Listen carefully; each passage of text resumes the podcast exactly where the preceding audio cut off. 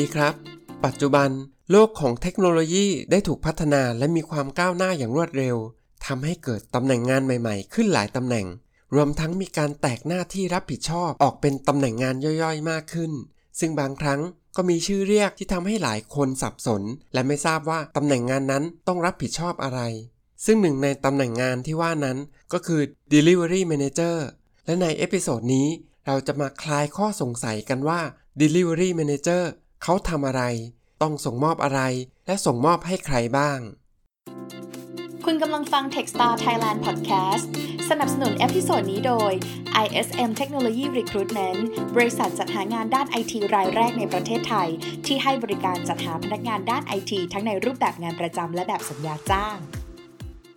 เมื่อพูดถึง Delivery Manager เชื่อว่าในแวบแรกคงทำให้หลาย ๆ คน คิดว่าตำแหน่งงานนี้ น่าจะมีความเกี่ยวข้องกับธุรกิจขนส่ง แต่สำหรับในแวดวงไอทีแล้วตำแหน่งงานนี้กลับมีคำจำกัดความที่ค่อนข้างหลากหลาย ขึ้นอยู่กับบริบทต่างๆ ซึ่งคุณจะได้รับคำตอบจาก episode นี้ และในครั้งนี้เราจะมาพูดคุยกันกับคุณบิว ซึ่งเคยทำงานเป็น Technical Delivery Manager อยู่ในบริษัทแห่งหนึ่ง โดยคุณบิวจะมาแชร์ประสบการณ์การทำงาน ให้พวกเราได้ฟังกันว่า ที่จริงแล้ว Delivery Manager เขาทำอะไรกันแน่ ต้องส่งมอบอะไร และส่งมอบให้ใครบ้าง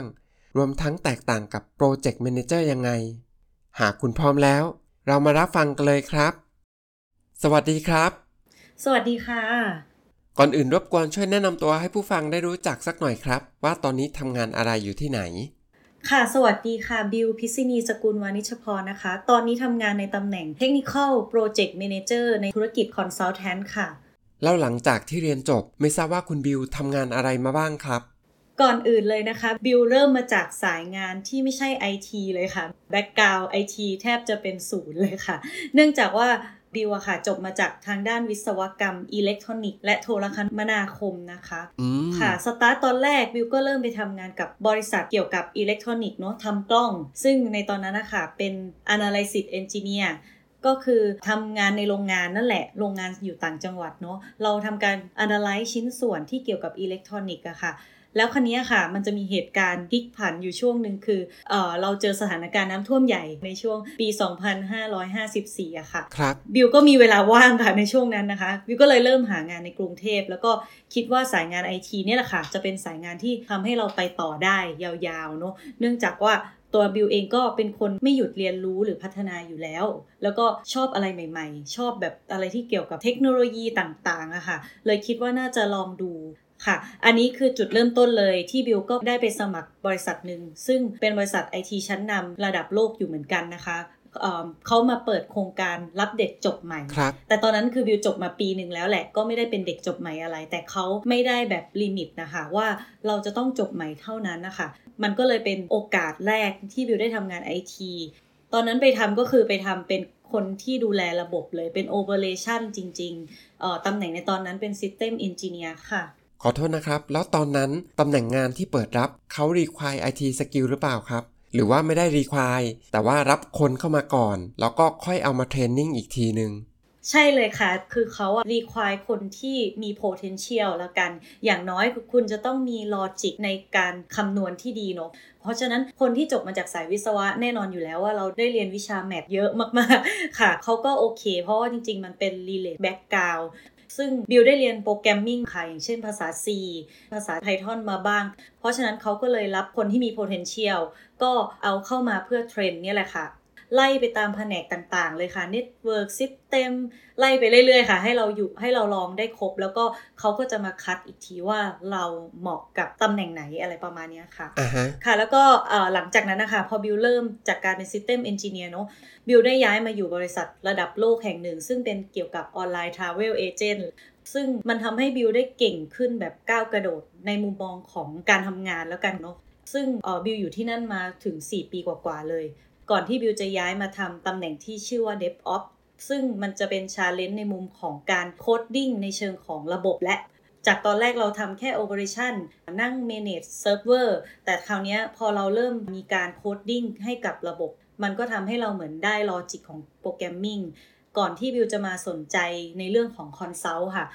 บิวก็ได้มาทำบริษัทหนึ่งที่ค่อนข้างที่จะ special ในเรื่องของ consult มากทำให้บิวได้ best practice ที่ดีในการทำงาน แล้วก็รวมถึง principle ต่างๆ ในมุมมองของการทำซอฟต์แวร์เยอะมากเลยค่ะ ครับ มันก็เลยเป็นจุดเริ่มต้นค่ะ ที่ทำให้บิวสามารถที่จะมองเห็นมุมกว้างของการทำงานเนาะพอเรามาทำ consult อะค่ะมันไม่ใช่แค่ skill เทคนิคอย่างเดียวแล้ว มันจะมี skill ในเรื่องของ management ในเรื่องของการ coaching ในเรื่องของการดูแลบุคคลต่างๆอะค่ะบิวก็เลยรู้สึกว่า เอ้ย เราน่าจะเหมาะกับงานเกี่ยวกับ management เนอะเพราะเราชอบคุยกับคน เราชอบโคชชิ่งคน อะไรอย่างเงี้ยค่ะ มันเลยเป็น passion ในตัวเองอะค่ะ ตอนนั้นนะคะว่าเราจะต้องมาทำสาย management ให้ได้ ก็เลยได้รับโอกาส พอได้รับโอกาสจากบริษัทหนึ่งที่ยื่นข้อเสนอในการมาทำ technical delivery manager มันเลยทำให้เป็นจุดเริ่มต้นเลยค่ะ ที่บิวย้ายมาทำสายนี้เต็มตัวค่ะอืมพอหลังจากมีจุดเริ่มต้นของการทำ Technical Delivery Manager แล้วใช่ไหมคะ เนื่องด้วยงาน Technical Delivery Manager กับงาน Project Manager มันคืองานที่ค่อนข้างใกล้เคียงกันนะคะ คราวนี้ค่ะ พอมีบริษัทใหม่เข้ามา แล้วก็ได้โอกาสที่ดีในการเข้าไปทำในมุมของการ consult กับลูกค้าโดยตรงเลยค่ะ เราสามารถที่จะ สร้าง solution ให้กับลูกค้าได้บิวก็เลย move มาทำ Technical Project Manager ค่ะ โอเคครับ ทีนี้จากเมื่อกี้ที่คุณบิวพูดถึงตำแหน่งงาน Technical Delivery Manager ก็เลยสนใจตำแหน่งงานนี้ขึ้นมาครับเลยอยากให้คุณบิวช่วยเล่ารายละเอียดให้ฟังหน่อย ว่าเจ้าตำแหน่งงาน Delivery Manager เนี่ย อันที่จริงแล้วเขาต้องทำอะไรกันแน่ เขาต้องส่งมอบอะไร แล้วก็ส่งมอบให้ใครบ้าง ก็จริงๆแล้วก็ตามชื่อเลยเนาะคำว่า delivery manager แปลเป็นภาษาไทยง่าย ๆ ก็คือ ผู้จัดการการส่งมอบ คราวนี้กลับมาในส่วนที่ว่าเราส่งมอบอะไรในส่วนนี้ค่ะ บิวมองว่ามันขึ้นกับตัวขององค์กร และก็ผลิตภัณฑ์ หรือรวมไปถึงโปรเจกต์ที่เราดูแลอยู่ด้วยค่ะอ่าฮะซึ่งปกติอะค่ะตำแหน่ง delivery manager อะค่ะ ที่เราเห็นทั่วไปในไทย มันจะมีหนึ่งก็คือ service delivery เนาะซึ่งคนที่ทำ service delivery เนี่ยค่ะเขามีหน้าที่ในการส่งมอบส่วนของการบริการทางด้าน IT ซึ่งแปลหลักก็คือเราจะทำยังไงให้ service หรือระบบการบริการของเรามันราบลื่น ถ้ามีการเปลี่ยนแปลงภายในระบบของเราอะค่ะ จะต้องคำนึงถึงความเสี่ยงอะไรบ้าง แล้วมันจะกระทบต่อผู้ใช้งานหรือไม่ ตามหลักการของ ITIL ซึ่งมันเป็น Best Practice Framework ตัวหนึ่งนะคะ ที่ใช้ในการจัดการงานด้านเทคโนโลยีประมาณเนี้ยค่ะครับส่วนอันดับที่ 2 ก็คือจะเป็น Software Delivery อันนี้ก็คือมีหน้าที่ในการส่งมอบซอฟต์แวร์รวมถึงมีส่วนร่วมในการพัฒนาด้วยนะคะ ในการปรับปรุงกระบวนการต่างๆ ในการพัฒนาซอฟต์แวร์ตำแหน่งเนี้ยค่ะจะมีความใกล้ชิดกับ Developer สมมุติว่า Developer ต้องการจะเพิ่มฟีเจอร์นี้บนแอปพลิเคชัน คนที่ทำหน้าที่เป็นซอฟต์แวร์ Delivery จะต้องเป็นคนคอยดูแลให้ความช่วยเหลือและสนับสนุนให้ Developer ทำงานได้ง่ายขึ้น แล้วก็สามารถที่จะทำงานให้เสร็จส่งมอบได้ทันเวลาค่ะครับและอย่างที่ 3 ก็คือ technical delivery ข้อนี้อาจจะไม่ได้แตกต่างกับ 2 ข้อข้างบนมาก ซึ่งบิวเคยทำตำแหน่งที่เป็น technical delivery manager มาเนอะ ซึ่งคราวเนี้ยค่ะ ตำแหน่งเนี้ยมันขึ้นอยู่กับโปรเจกต์เลยค่ะ โปรเจกต์หรือชิ้นงานที่เราเข้าไปดูแล้ว ว่ามันเป็นส่วนของการส่งมอบซอฟต์แวร์ หรือ service มากกว่ากัน เพราะฉะนั้นค่ะ ณ ตอนที่บิวทำอะค่ะ background ของบิวคือบิวส่งมอบในส่วนที่เป็น service มากกว่าอ่าฮะเพราะว่าตอนที่บิวทำ technical delivery manager ค่ะ บิวจะดูแลในส่วนของระบบเป็นหลักเนาะ infrastructure ต่างๆ network อะไรเหล่านี้ค่ะ เพราะฉะนั้นคือเวลามีโปรเจกต์หนึ่งโปรเจกต์เกิดขึ้นมา บิวจะต้องดูแล timeline ของโปรเจกต์และรวมถึง task ในการทำงานต่างๆ ให้มันจบครบและก็สมบูรณ์ แล้วก็ทันเวลาด้วยประมาณนี้เลยค่ะงั้นตำแหน่งงานนี้ก็คือทำหน้าที่ส่งมอบสิ่งต่างๆ ไม่ว่าจะเป็น service ซอฟต์แวร์หรือว่าอะไรก็ตามที่ขึ้นอยู่กับโปรเจกต์หรือว่าเนื้องานตามที่บริษัทกำหนดไว้ ใช่ค่ะถูกต้องเลยค่ะ เพราะว่าแต่ละที่ก็จะไม่เหมือนกันเนาะบางที่คือมองว่าก็เป็นโปรเจกต์โปรเจกต์โปรเจกต์หนึ่งอาจจะมีชิ้นงาน 10 ชิ้นครับคนที่เป็น Delivery Manager จะดูแลงาน 10 ชิ้นนี้ยังไงให้ทันตามสามเหลี่ยมของโปรเจกต์ Management เพราะฉะนั้นเลยค่ะ ไม่ว่าจะเป็นโปรเจกต์ Service หรือ Software Delivery Manager ในมุมมองของบิวคือ เขาจะต้องมีหน้าที่ในการ balance ไอตัวสามเหลี่ยมของโปรเจกต์ Management อืมนั่นก็คือ time cost scope ก็คือหมายถึงงานคนเวลา และก็สำหรับบางบริษัทรวมไปถึงเรื่องของ budgeting ด้วยในการทำโปรเจกต์พอดีก่อนหน้านี้คุณบิวบอกว่า Delivery Manager กับ Project Manager มีความเกี่ยวข้องกันอยู่ เลยอยากให้คุณบิวช่วยอธิบายเพิ่มเติมสักหน่อยครับ ว่าทั้งสองตำแหน่งงานนี้มันคล้ายคลึงหรือว่าเกี่ยวข้องกันยังไง แล้วก็ในเรื่องไหนบ้าง จริง ๆ แล้วมีความคล้ายคลึงกันมากเลยค่ะ ขึ้นอยู่กับบริบทขององค์กร และก็เนื้องานหรือ service ที่เราให้บริการมากกว่าด้วยอืมมองง่ายๆก็คือ Delivery Manager ต้องใช้ skill ที่เรียกว่า Project Management เนอะในการจัดการงาน หรือส่งมอบสิ่งของ ส่งมอบผลิตภัณฑ์ ส่งมอบอาจจะเป็น task เล็ก ๆ อะไรอย่างเงี้ยซึ่งทาง Project Manager ก็ต้องมี skill นั้นเหมือนกันเลยใช่ไหมคะครับแต่คราวนี้ค่ะ ความต่างมีอยู่นิดเดียวเลยค่ะ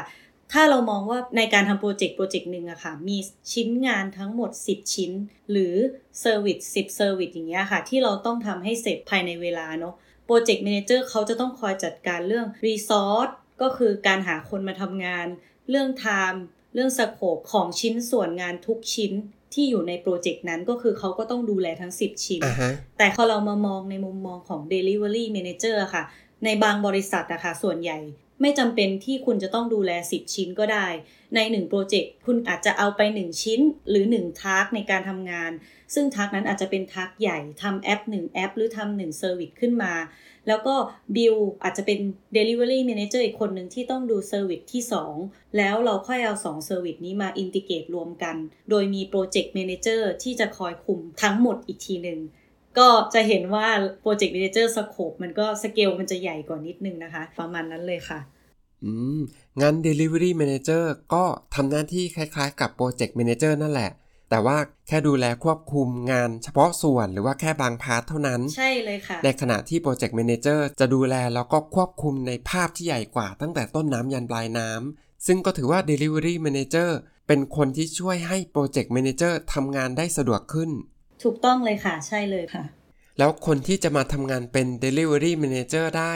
ควรจะต้องมีความรู้หรือว่าทักษะที่จำเป็นอะไรบ้างครับ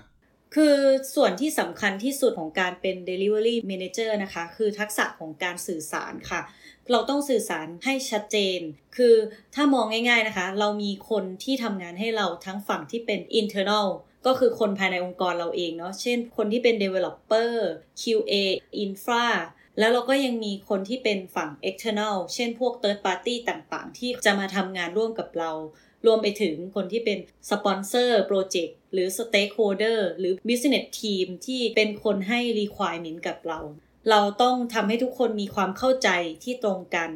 มองเห็น scope งานแล้วก็รายละเอียดต่างๆ รวมไปถึงไทม์ไลน์ที่สอดคล้องกันด้วยประมาณนี้ครับอันนี้คือสิ่งแรกที่มีความสำคัญมากๆเลยค่ะ แล้วก็ skill ที่ 2 คือ supporter หรือ empathy skill ค่ะ เราต้องทำความเข้าใจคนในทีมว่าทุกคนโอเคไหมนะ ระหว่างที่กำลังทำงานอยู่ร่วมกัน เขาต้องการความช่วยเหลือตรงไหนบ้าง ถ้าเราเข้าใจกันนะคะ เราจะสามารถเข้าไปช่วยแก้ปัญหาได้ตรงจุดด้วยว่า ตอนนี้เขากำลังติดปัญหาสิ่งนี้นะ เขาต้องการความช่วยเหลือ เราก็บอกให้เขายกมือแล้วเราจะเป็นคนที่ ไปทำในสิ่งที่คนอื่นไม่ทำ อันนี้คือ keyword หลักมากของคนที่เป็น Delivery Manager นะคะอืมแต่ในขณะเดียวกันเมื่อเกิดเหตุการณ์ไม่คาดฝัน เช่น คนเริ่มมองเห็นไม่ตรงกันและในหนึ่งทีม เราก็ต้องมีอีกทักษะหนึ่งก็คือการ manage conflict ค่ะ manage conflict ภายใต้สถานการณ์ต่างๆ ก็คือช่วยแก้ปัญหาเนาะสมมุติคนนี้กับคนนี้ไม่เข้าใจกัน เราจะทำยังไงให้สองคนนะคะเขาหาจุดร่วมกันในการทำงานเพื่อทำให้โปรเจกต์มัน success ได้ แล้วก็รวมไปถึง problem solving skill ก็คือการแก้ปัญหาเฉพาะหน้า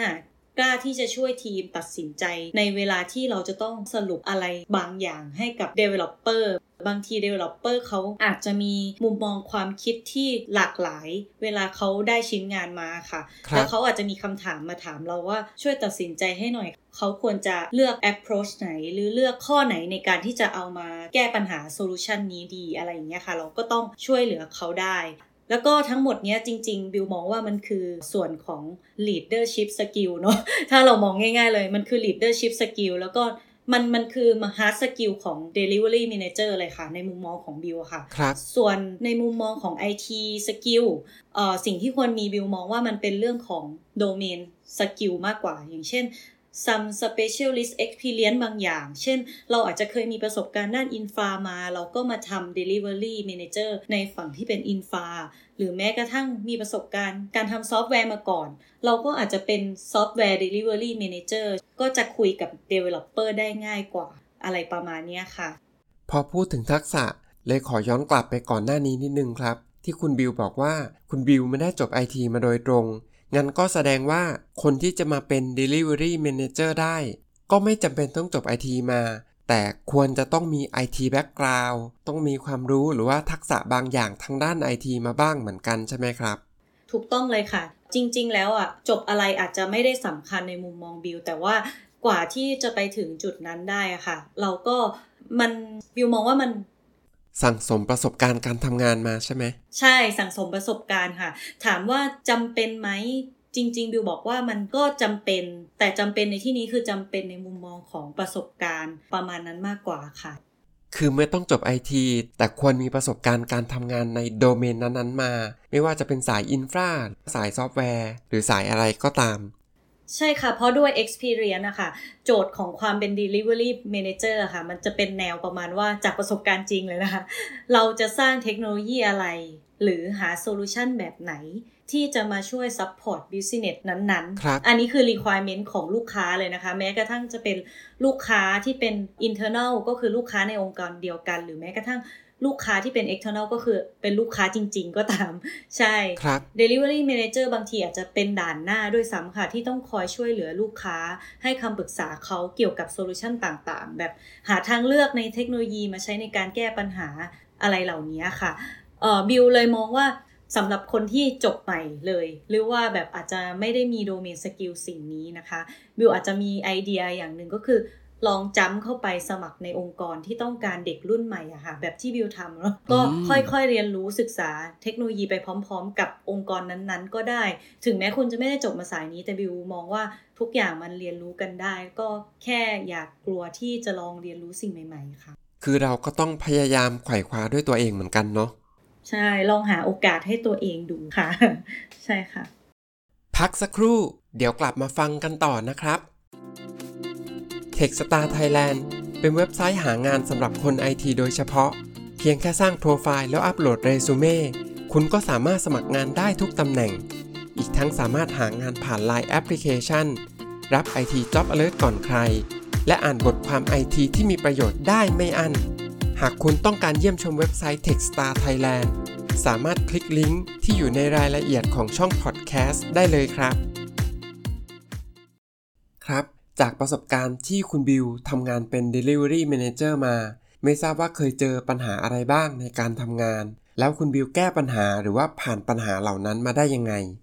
จริงๆอะปัญหาหลักๆ ที่บิวเจอในมุมของ Delivery Manager ก็จะกลับไปสู่เรื่องที่เราต้องมีความชำนาญมากที่สุดก็คือเรื่องของการสื่อสารแน่นอนค่ะ เราสื่อสารกับคนที่เป็น Business เราสื่อสารกับคนที่เป็น IT ทีม เอ่อมันก็จะมีความเข้าใจที่คนละมุมมองเนาะครับ Business เขาอาจจะให้โจทย์เรามาแค่สั้นๆ แต่ IT ทีมเขามองว่ามันอาจจะไม่เพียงพอ เราเนี่ยแหละที่จะต้องเป็นคนกลางที่จะคอยในการช่วยแก้ไขปัญหา แล้วก็จุดที่บิวเจอปัญหาจริงๆเลย คือบิวทำงานกับองค์กรต่างชาติค่ะ ซึ่งอาจจะเป็นต่างชาติที่ ก็ไม่ได้ถนัดภาษาอังกฤษมากเท่าไหร่อืมอะอันเนี้ยมันเป็นความยากมากๆ เพราะบางครั้งในเซสชันเขาอาจจะพูดภาษาอื่น ที่ไม่ใช่ภาษาอังกฤษขึ้นมา คราวเนี้ยค่ะ การแก้ปัญหาคือ เราอาจจะต้องอัดเอาไว้ก่อนเพื่อที่จะฟังว่าเขาพูดอะไร แล้วเราอะต้องมีการทวนคำถามซ้ำ ถ้าเราไม่เข้าใจ เราต้องรีบหาจุดที่เรารู้สึกว่าเรา lost ไปเลยอะค่ะก็ต้องพยายามไปหาข้อมูลว่าอะไรที่เรายังไม่เข้าใจ เขาพูด keyword อะไร อย่างเช่น keyword ที่เป็น business บิวมาจากสาย IT experience อย่างเงี้ยค่ะ ก็ keyword ที่เป็น business อาจจะทำให้เราแบบไม่เข้าใจก็ได้ เราก็ต้องไปหาข้อมูลเพิ่ม อันนี้คือ 1 ประเด็นครับแล้วก็ประเด็นที่ 2 อาจจะเป็นมุมของ technical เนาะมุมของ technical นี่ก็คือ requirement ค่ะ ก็คือโจทย์จากลูกค้าเนี่ยแหละที่ตอนแรกอะเราคิดว่า scope ของมันอะชัดเจนแล้ว แต่ฝั่งลูกค้าค่ะ เขาจะมีมุมในประมาณว่า ถ้าเขาไม่ได้เห็นของอะ เขาจะบอกเราไม่ได้ว่าอะไรที่เขาต้องการเพิ่ม นึกออกใช่ไหมคะ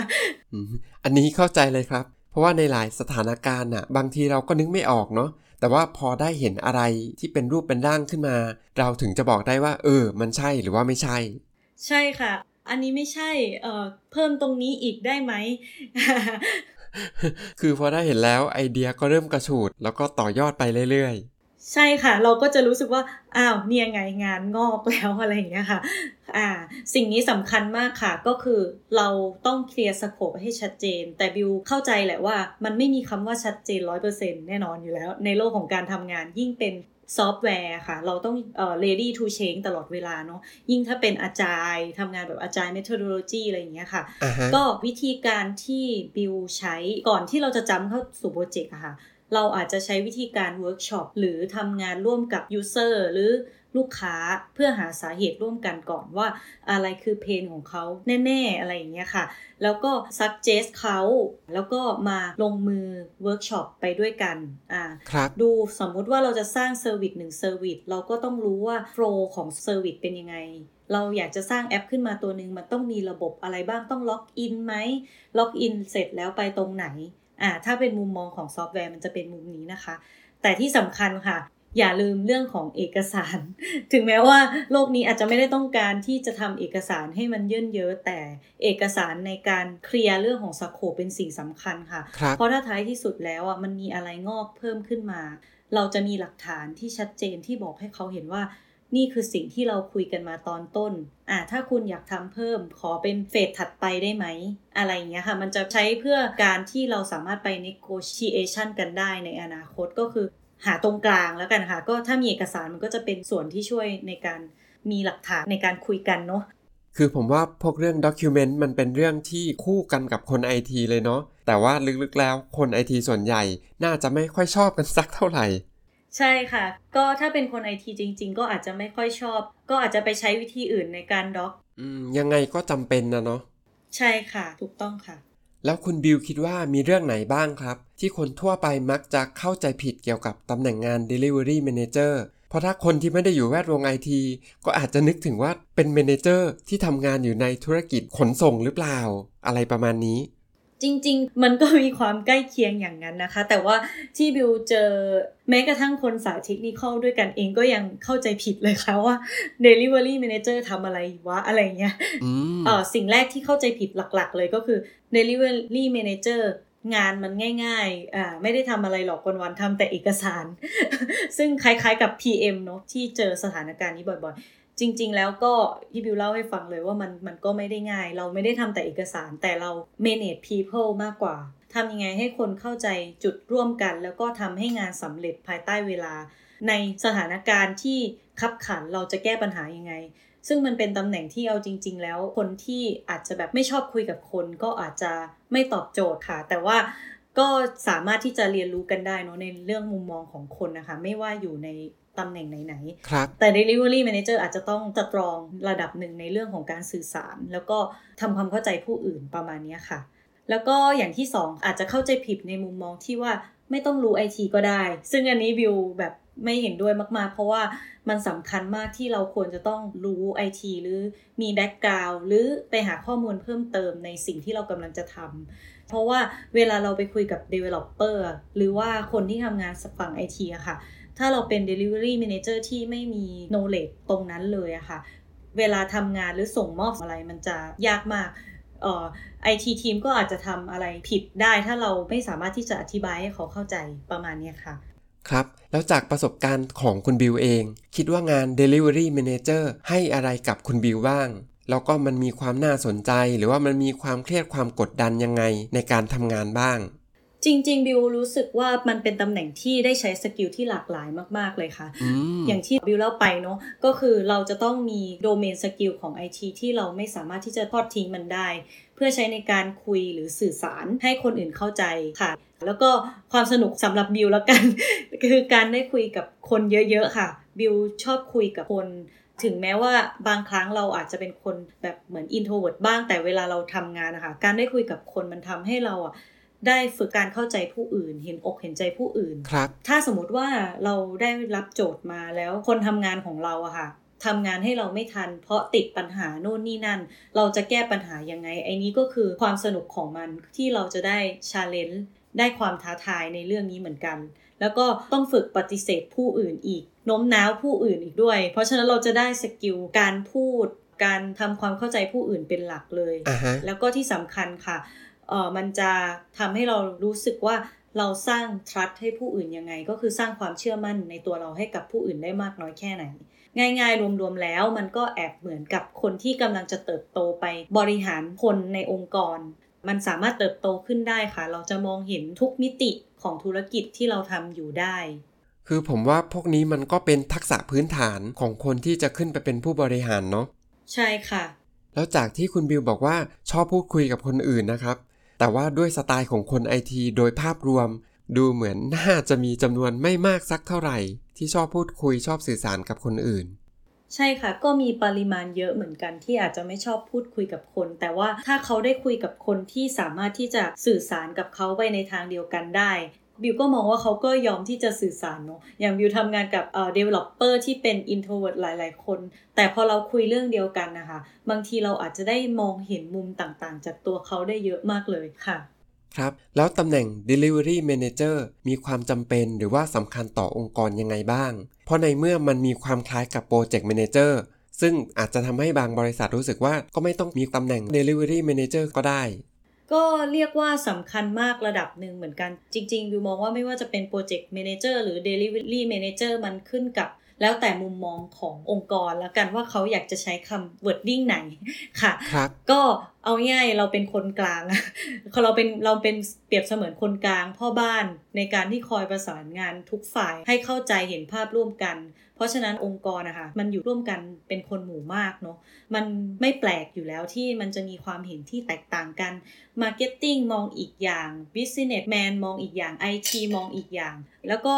บางคนก็พูดไม่เก่ง แต่ว่าก็ต้องส่งต่องานให้อีกคนอีกตำแหน่งหนึ่งเราเนี่ยแหละค่ะจะเป็นคนที่คอยส่งสารเหล่านั้นให้ถึงมือของอีกฝ่ายครับก็บิวก็มองว่าสำคัญอยู่ระดับหนึ่งเหมือนกัน เพราะว่ามันก็จะช่วยให้งานอะเสร็จได้ไวด้วย แล้วก็รวมไปถึง เราสามารถที่จะ maintain ตัวโครงการของเราตัว service ของเราให้สามารถอยู่รอดได้ แล้วก็อีกอย่างหนึ่งก็คือsmooth สามารถที่จะแบบอืมเหมือนกับไปต่อได้อย่างเงี้ยค่ะ อืมจริงๆ ผมว่าถ้าโปรเจกต์มันใหญ่มาก การที่จะให้ project manager ดูแล หรือว่าควบคุมเองทั้งหมดมันก็ลำบากเหมือนกันเนาะใช่ค่ะ แต่การมี Delivery Manager ก็จะช่วยให้โปรเจกต์มีความถูกต้อง เดินไปตามเป้าหมาย แล้วก็มีความ smooth มากขึ้น จนสามารถรวมโปรเจกต์ให้เป็นหนึ่งเดียวกันได้ใช่ค่ะ เพราะขนาดโปรเจกต์ a ม a นเจอร์ยังมีหลาย ๆ คนเลย อาจจะมีโปรเจกต์ a ม a นเจอร์ที่เกี่ยวกับโดเมนแต่ละอย่างที่แตกต่างกันไปด้วยค่ะ โอเคครับ แล้วความคิดเห็นส่วนตัวของคุณบิว คิดว่าอนาคตของงาน Delivery Manager จะสามารถไปในทิศทางไหนได้บ้างครับเออสำหรับมุมมองของบิวค่ะ คิดว่าทุกอาชีพมีเส้นทางที่ทำให้เราเติบโตได้หมดอ่าค่ะฮะอยู่ที่ว่าเรามีประสบการณ์ มีทักษะเจอปัญหาในงานมามากน้อยแค่ไหน แล้วก็แก้ไขมันอย่างไรอย่าง Delivery Manager ค่ะ ถ้าจากที่บิวพูดก่อนนะคือมันมี skill หลายอย่างที่เราจะได้ใช้เนาะ ถ้าเราเติมเต็มมันมากพอเราก็จะสามารถเติบโตไปได้ไกลเลย จนถึงระดับผู้บริหารระดับสูงได้เลยค่ะอืมเพราะอย่าลืมว่า Delivery Manager ค่ะ คือตำแหน่งที่ต้องมองภาพรวมอยู่แล้วเนาะบางคนถ้าได้ไปแตะถึงขั้นการทำ budget ดูแล cost เราก็จะได้เห็นรายได้ขององค์กร ในแต่ละโปรเจกต์แต่ละ service ที่องค์กรทำงานอยู่ค่ะ แล้วก็ได้คุยกับคนมากมาย ส่วนเรื่องรายได้นั้นบิวมองว่า ขึ้นกับประสบการณ์ของเราเองแล้วกันค่ะ ว่าเราทำโปรเจกต์มาใหญ่แค่ไหน ดูแล service ที่ได้รายได้เท่าไหร่ก็ขึ้นกับ requirement ของบริษัทว่าต้องการคนที่มีประสบการณ์ หรือว่าความสามารถมากน้อยขนาดไหนเนาะถูกต้องเลยค่ะ range มันก็จะค่อนข้างกว้างมากๆ มีตั้งแต่ระดับ junior ไปจนถึง manager level เลย อืม งั้นแสดงว่า Delivery Manager ในที่นี้ ไม่ได้หมายถึงระดับ manager ในความเข้าใจของคนทั่วไป แต่หมายถึงคนที่ต้องรับผิดชอบหลักๆ ในเรื่องหรือในโดเมนที่เฉพาะเจาะจงนั้นๆ ใช่ไหมครับ ถูกค่ะ คือคำว่า manager มันอาจจะดูเป็นเลเวล แต่ในความเป็นจริงอะด้วยลักษณะของงาน manager ก็เป็นแค่ responsible ก็คือคุณเป็นนักจัดการเนาะ เพราะฉะนั้นคุณอาจจะเป็นนักจัดการที่มีประสบการณ์น้อย คุณก็อยู่ในระดับ junior ครับแต่ถ้าคุณเป็นนักจัดการที่มีประสบการณ์สูง คุณก็จะได้เติบโตไปในระดับที่ใหญ่ขึ้น ก็เป็นถึงระดับ manager หรือเป็น head อะไรอย่างเงี้ยค่ะ ดังนั้นตำแหน่งงานนี้ก็เลยมีหลายเลเวลทำให้เงินเดือนมี range ที่กว้างตามไปด้วย กว้างมากใช่ค่ะ กว้างมากพอสมควรเลยค่ะ สุดท้ายนี้อยากให้คุณบิวช่วยฝากอะไรทิ้งท้าย ถึงคนที่กำลังฟังพอดแคสต์ใน episode นี้สักหน่อยครับเผื่อจะมีคนไอทีหรือว่าน้องๆที่กำลังสนใจในตำแหน่งงานนี้อยู่ ได้เลยค่ะ บิวก็ฝากถึงน้องๆ หรือคนที่จบใหม่ก่อนแล้วกัน รวมถึงคนที่ตามหาตัวเองด้วยค่ะว่า บิวมองว่าการที่เราทำงานไม่ว่าสายงานไหนก็ตามค่ะ เราก็ไม่ควรจะหยุดเรียนรู้ แม้กระทั่งจะเป็น Delivery Manager เราก็มุ่งเน้นไปที่ในการพัฒนาตัวเองเรื่อยๆ แล้วก็อย่าปิดกั้นตัวเองค่ะ มองหาอะไรใหม่ ๆ ให้กับตัวเองแม้กระทั่งคนที่ทำงานไปนานแล้วเหมือนกันค่ะ เราก็ไม่ควรหยุดเรียนรู้เนาะเพราะว่าทุกวันที่เราทำงานไม่ว่าจะย้ายไปสถานที่ไหนอะค่ะ เราจะได้รับ skill อะไรใหม่ ๆ แล้วก็ความท้าทายใหม่ ๆ ตลอดเวลา เพราะฉะนั้น ชีวิตคนเราอะค่ะสามารถทำอะไรได้อีกเยอะมากเลย ถ้าเราไปเจอปัญหาใหม่เราก็เหมือนกับได้เจอพลังใหม่ ได้เจอ skill ใหม่ที่เกิดขึ้นมาเนาะแล้วเราก็ไม่ควรกลัวที่จะผิดพลาด แล้วก็เรียนรู้มันค่ะ แม้แต่ว่าบางทีเราได้ลองทำในสิ่งที่เรารู้สึกว่าเราไม่ชอบ มันก็ยิ่งจะทำให้เรารู้เลยจริง ๆ ว่าเราไม่ชอบมันจริง ๆ หรือเปล่าหรือแค่คิดไปเอง แล้วสิ่งที่ชอบอะคืออะไร มันก็จะตอบคำถามเราได้ไปในตัวด้วยค่ะ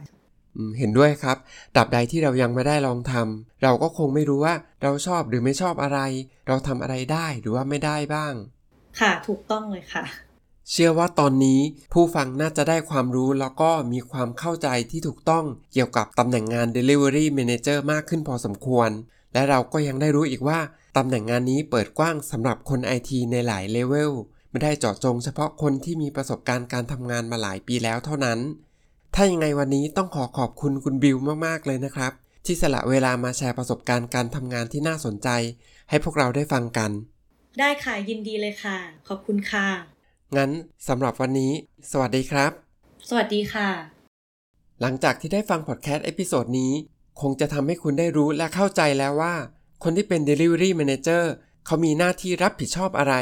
ต้องใช้ทักษะไหนบ้าง รวมทั้งพวกเรายังได้แง่คิดที่น่าสนใจในหลายเรื่อง ไม่ว่าจะเป็นการค้นหาความชอบของตนเอง วิธีคิดในการมองถึงการทำงานในอนาคต การพร้อมเปิดรับความท้าทาย รวมทั้งการแสวงหาโอกาสใหม่ๆ ให้กับตนเองอยู่เสมอ ส่วนพอดแคสต์ใน episode หน้าจะเป็นเรื่องเกี่ยวกับอะไร ฝากติดตามกันต่อไปด้วยนะครับ หากคุณสนใจร่วมเป็นส่วนหนึ่งในการแบ่งปันประสบการณ์ต่างๆ ทางด้านไอทีที่คุณถนัดหรือสนใจ สามารถติดต่อทีมงานได้ที่ inbox ของ Facebook Fanpage Techstar Thailand สำหรับวันนี้ สวัสดีค่ะ